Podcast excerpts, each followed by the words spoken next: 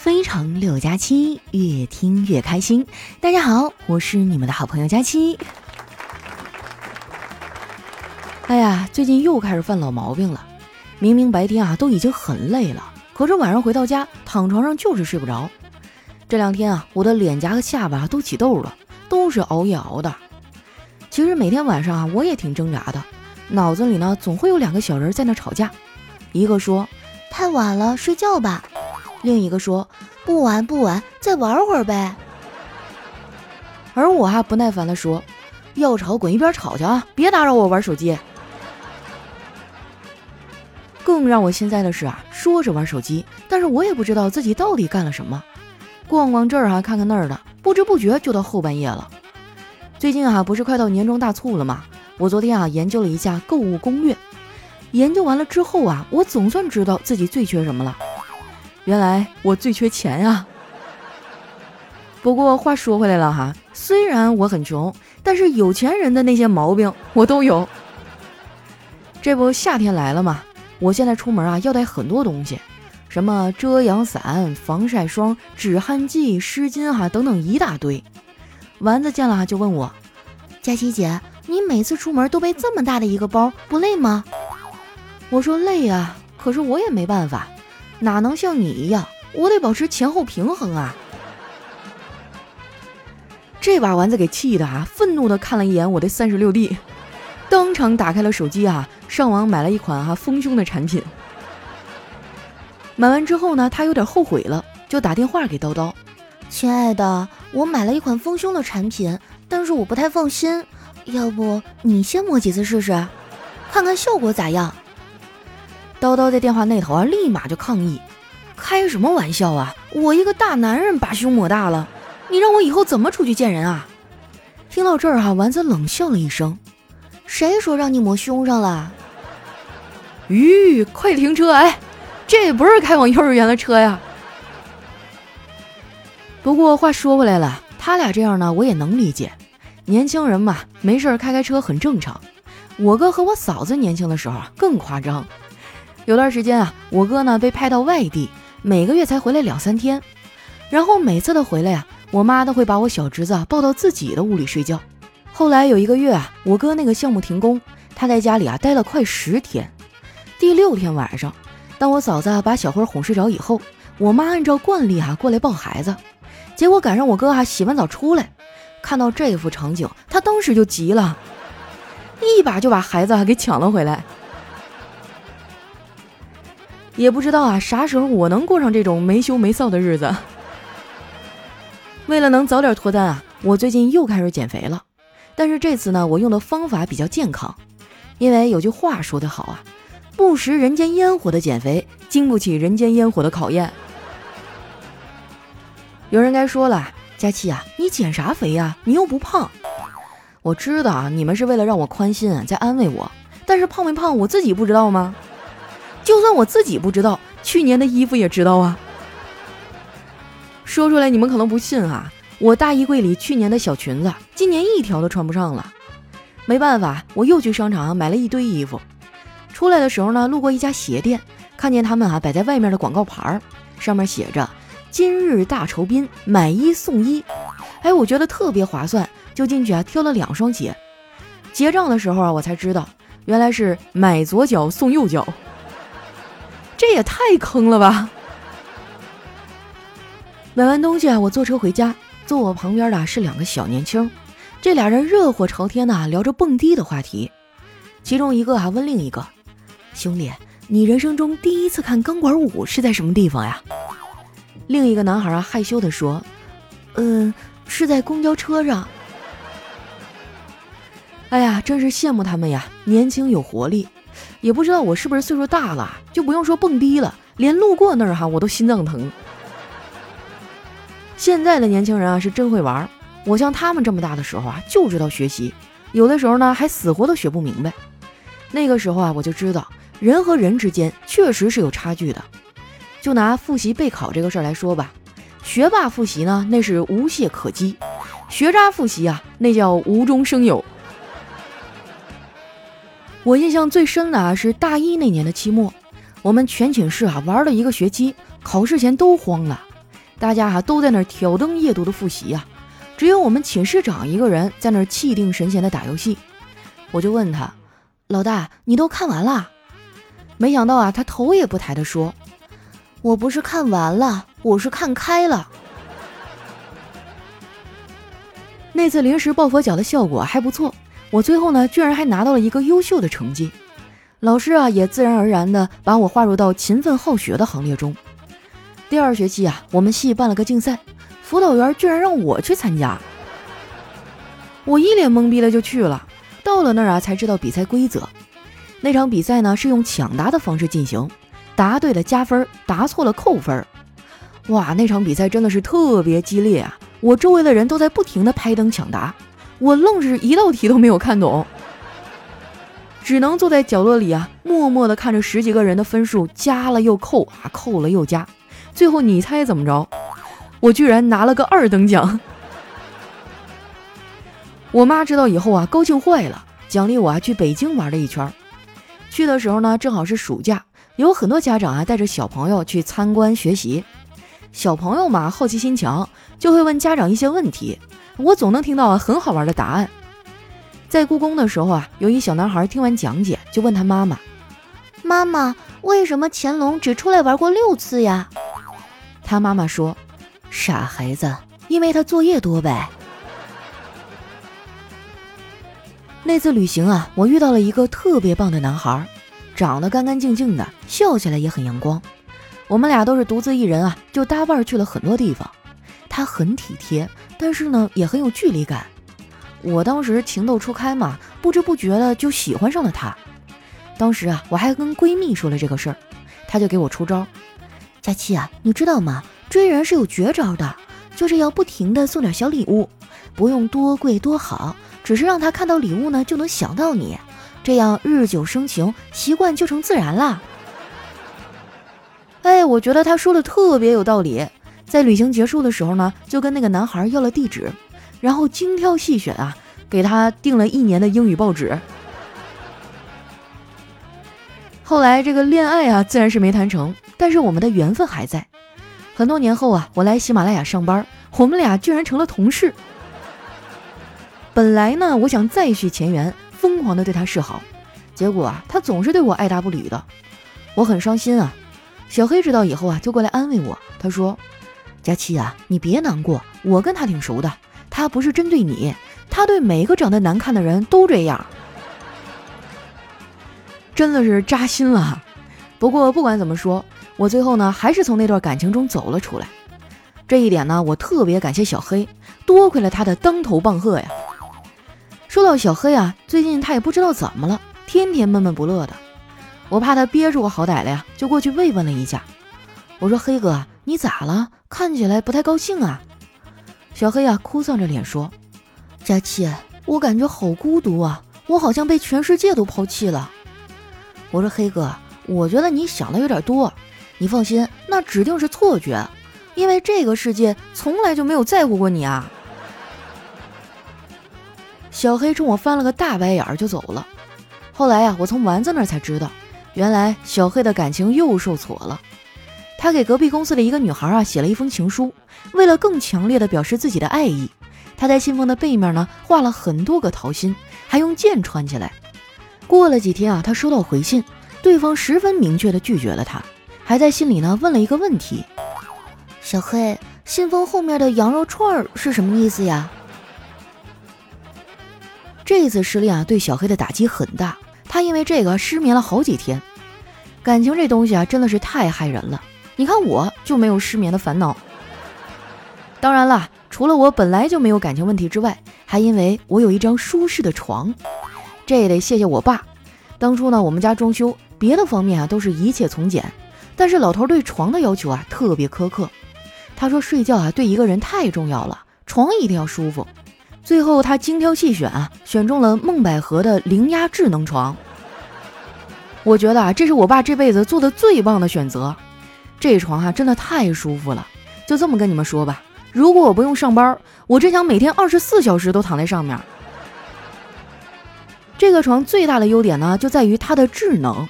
有好多个模式啊，可以一键安排，什么阅读模式啊、瑜伽模式啊、深睡模式啊等等。每天我回家的时候啊，躺着把这床的尾部抬起来，小腿的浮肿都缓解了，浑身轻松。瑜伽模式呢也是我的最爱。平常工作忙得很啊，自己又懒，不愿意健身。现在每天在家里啊，调整好模式就能拉伸筋骨，身体啊也比以往健康多了。这么多模式还能满足一天的需求。我试过在上面躺了一整天，简直太爽了！我可以在床上工作啊、追剧、做瑜伽。如果你不是单身的话，你甚至还能解锁更多的玩法。当然了哈，床垫本身呢也是很优秀，支撑性很足，睡着能分散压力，而且床垫呢也添加了凝胶因子，夏天也能干爽透气。你们知道吗？对于我这种啊生活在上海的北方姑娘来说，干爽透气这几个字儿有多亲切吗？不瞒你们说呀，自从我有了这款梦百合的灵压智能床，我在魔都的夏天啊都好过了很多。你们可以想象一下啊，就睡在这么一张舒服的床上，一夜安睡。清晨呢，当你睁开眼，阳光洒在你的脸上，特别的温柔，一切呢都是岁月静好的样子。这个时候啊，你的妈妈推门进来，说。这都几点了？太阳都晒屁股了，怎么还不起床啊？不过一般这么说的呀，都是亲妈。有一阵子哈，我们家门坏了，我妈天天早上都不用推门就可以进来掀我的被子，一点征兆都没有啊。更要命的是啊，我爸晚上呢打呼噜，我这屋听的是清清楚楚。有一次啊，吵得我一晚上都没有睡着。第二天早上我洗漱的时候照了一下镜子，没忍住吐槽说。我爸的呼噜也太大声了，我一宿都没怎么睡。你看我的脸都肿了。我妈在一旁啊接话说：“别人啊都是打肿脸充胖子，你呢是吃胖了愣说自己脸肿。看着没，这就是我在这个家里的家庭地位。不过好在我已经熬过来了。现在呢，我们家不仅有了门啊，还有了梦百合的灵压智能床。”它的打鼾干预模式啊，真的非常神奇。我试过啊，在我爸打呼噜的时候切换到这个模式，他的打呼真的就缓解了。我想说到这儿啊，很多小伙伴应该都想拥有一个同款了。现在点击节目下方的小黄条，就能购买零压床垫加休闲软床，加上智能电机三合一的梦百合零压智能床了。不得不说呀，换个床就能解决这么多的睡眠问题，也太划算了。有需要的朋友啊，赶紧去点击购买吧。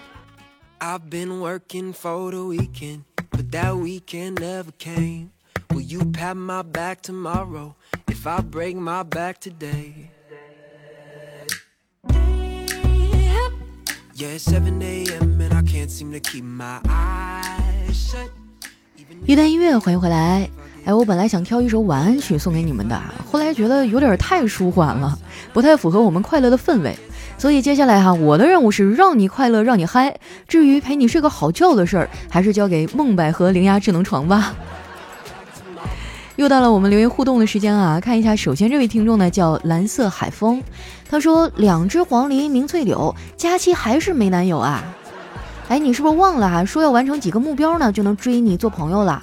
嗯，你倒是说的具体点啊，让广大的男孩才有明确的目标，努力奋进啊。哎，我什么时候说的？我都忘了。啊，首先你得先制造一个咱们俩认识的机会吧，比如说在广兰路地铁站二号口等我。哎，我觉得当代很多的单身男青年啊，都是因为平时太宅了，上班呢同事太熟不好下手，回到家呢往床上一躺哈，哪儿也不想去，根本就接触不到异性朋友。所以没事儿呢，还是要多出去走一走哈。下一位呢叫阿呜阿呜阿呜。他说：“被人理解啊，真的是件很奇妙的事儿，是那种你以为只有自己蜷缩在看不见光的地方，而他提着灯对你说：‘喂，我能坐在你旁边吗？’哇，上哪里能遇到这种神仙朋友啊？大多数人都是一个人独自舔舐伤口吧。下一位呢，叫出辣物小鱼。”他说：“都说女生想表达的永远不是她所说的内容，而是渴望被理解的心情。但是你不说出来，你让我们这些直男上哪儿知道去啊？”确实啊，你说啥也不懂吧？你说我们是钢铁直男啊，懂得多了呢，你又说我们啊，肯定是谈过很多段恋爱，渣男海王。哎呀，当代的男人真的是太难了。下面呢叫黎黎的洛洛，他说完了，我怎么觉得我总跟丸子的脑回路一样清奇呢？那我只能祝你好运了，希望你能碰到一个善解人意的领导，还有一帮像我们这样任劳任怨哈帮他擦屁股的朋友。下一位呢叫此生平安喜乐，他说你知道你为什么减肥减不下来吗？因为你长得太好看了。上帝给你关上了一扇门，就会为你打开一扇窗，反过来也是一样的。既然你长得这么好看了，所以身材方面就得往后靠靠了，不然你让别人怎么活呀？真的啊，这么多年就有一个顽强的信念支撑着我啊，就是我不能变得太优秀了，太完美了的话，别人怎么活呀？我得保留一些可爱的小缺点。下一位呢叫小六，他说我会出现在任何有你存在的地方，所以这就是你进女厕所的借口。下一位呢叫人间值得，他说不要羡慕，什么行业做久了都会炉火纯青啊。就像我当了这么久的服务员，客人想吃什么，我一问就知道了。嚯，这我也会啊！下一位呢叫被床封印了，他说如果现在是北京时间早上八点整，我飞往巴黎，到达以后呢，巴黎当地的时间也是早上八点整，请问我的生命是相对延长了吗？你这个思路就有点奇特了哈。那照你这么说，你把你手表的电池抠掉。是不是就是不死之身了？下面呢叫理解万岁。他说小明哈来到寺庙，想向方丈呢讨教传统功夫。方丈呢就随手一指哈电脑上水煮鱼的图片，问想不想吃？小明说想吃。方丈呢又指了指羊肉串，问这个想不想吃啊？小明说想吃。方丈呢又指了指毛血旺，问。想不想吃啊？想吃。方丈说：“很好，你已经练成了。这个功夫呢，就叫一指禅。哇，那太神奇了，真的是指哪儿禅哪儿啊！”下一位呢，叫夏天的大裤衩。他说：“男朋友说我喝醉了，女生应该回复什么呢？”哎，我记得这道题前几期我回答过哈。那就是以其人之道还治其人之身啊！四个大字送给你哈，多喝热水。下一位呢叫佳期的大眼睛，他说：“我劝大家啊，想减肥呢还是老实运动。刚刚呢点了一份减肥的轻食，生菜吃到第十口的时候，眼泪唰的一下就流出来了。哇，那种委屈哈，就只有听爷爷辈儿的人描述大饥荒的时代啊，才隐约的感受过。”我也尝试过那种沙拉哈，里面什么生菜叶子，还有什么红薯，哎呀，就连着吃超过三顿哈，你都觉得活着都没什么意思了。下一位呢叫薯条的番茄酱，他说胖是一种什么感觉呢？啊，就是刚蹲下，钱已经被别人捡走了。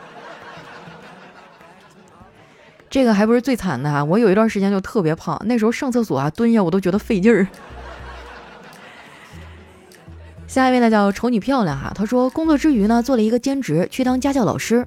今天在公交车上遇到闺蜜，就问我，你做兼职一个月能赚多少钱呀？我说那得看课多课少，接客越多呢就赚的越多，但是接客多啊也累，身心疲惫呀。这个时候我发现我身边的人啊都用异样的眼光看着我，喂，我说错什么了吗？别委屈啊，你没错，是他们太猥琐了。想歪了还都给我去面壁去啊！下一位呢叫太阳爬上来，他说：“请举例说明什么是无利润投资呢？”哎呀，我想一想啊，比如说周日带着自己的亲妹妹出去玩儿，哎，你仔细琢磨琢磨啊。下面的叫月夜，他说上学的时候呢暗恋一个男生，为了接近他，我剪了短发，像个男孩一样和他相处。陪他下棋，陪他打球。终于有一天，他摸摸我的头，说：“其实我挺喜欢你的，你如果是个女孩就好了。”那你这先天条件也整的挺逼真呐。下一位呢，叫朗诵并背诵全文。他说：“天将降大任于斯人也，必先苦其心志，劳其筋骨，饿其体肤，空乏其身，行拂乱其所为。”接着呢，老天说：“不好意思，认错人了。”其实有很多的时刻啊，我都觉得老天爷折磨我，一定是因为后面会有更大的任务交给我。后来我发现是我想太多了。下一位呢，叫消防员小乙，他说：“朋友啊来探监，对我说道。”朝廷下了公文，明日午时三刻在菜市口开刀问斩。我给你带来了酒菜，来来来，今晚是你最后一顿饭，吃完了好上路啊！听完啊，我的脑子嗡的一声，眼泪紧接着就掉了下来，伤心欲绝的说道：“明天早晨不管饭呢？” 哎呀，一般来说，吃货的心肠都很软啊，你这犯的是什么事儿啊？下一位呢叫雪花飘飘，他说东北那么冷，为什么雪糕行业却挺繁荣的呢？那你想想啊，就零下三十度的时候吃一个零下二十度的雪糕，啊，那个温差是吧？和吃烤地瓜能有多大的区别呢？下一位呢叫佳期的小旭，他说初中的时候啊过马路没戴眼镜，隔着老远看看到对面电线杆子底下有一只黑狗，一直围着电线杆子跑，很疯狂。我等了两个绿灯啊，都没敢过去。后来因为实在太冷了，就跟着别人一块过了马路。结果走近了才发现，那是一个黑色塑料袋缠在电线杆上了，被风吹的啊来回动。哎呀，近视眼的痛苦我真的是太清楚了。我现在可能是度数又上升了。我要是不戴眼镜哈，我看东西都是带毛边的，你知道吗？就那种感觉，恍恍惚惚，一点都不真切。世界好像对我打上了马赛克。下一位呢叫大佬，他说打篮球的时候啊，说什么感觉最厉害呢？嗯，就是把球还我，我要回家了。瞬间你就开瑞全场啊。下一位呢叫油炸清蒸红烧加七，他说钱不在多，十万就行；事不在少，好混则灵。私事良缺，唯无开心。